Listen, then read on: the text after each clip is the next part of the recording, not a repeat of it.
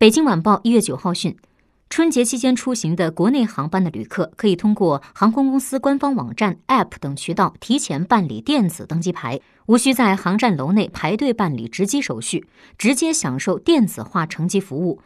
除了电子化乘机服务之外，首都机场目前在三座航站楼内设置了一百六十三台自助值机设备和四十四台自助行李托运设备，方便旅客自助便携的办理相关业务。另外，为了方便旅客乘车抵离首都机场，首都机场大巴的所有北京市内线路目前已全线开通电子票业务。旅客除了可以到柜台购买电子车票外，还可以通过公众号、机场巴士官方平台跳转小程序进行购票。旅客可根据需求选择线路起始站，并预购十五天内的电子票。有效购票后，点击小程序内的乘车按钮，便可直接刷手机二维码上车。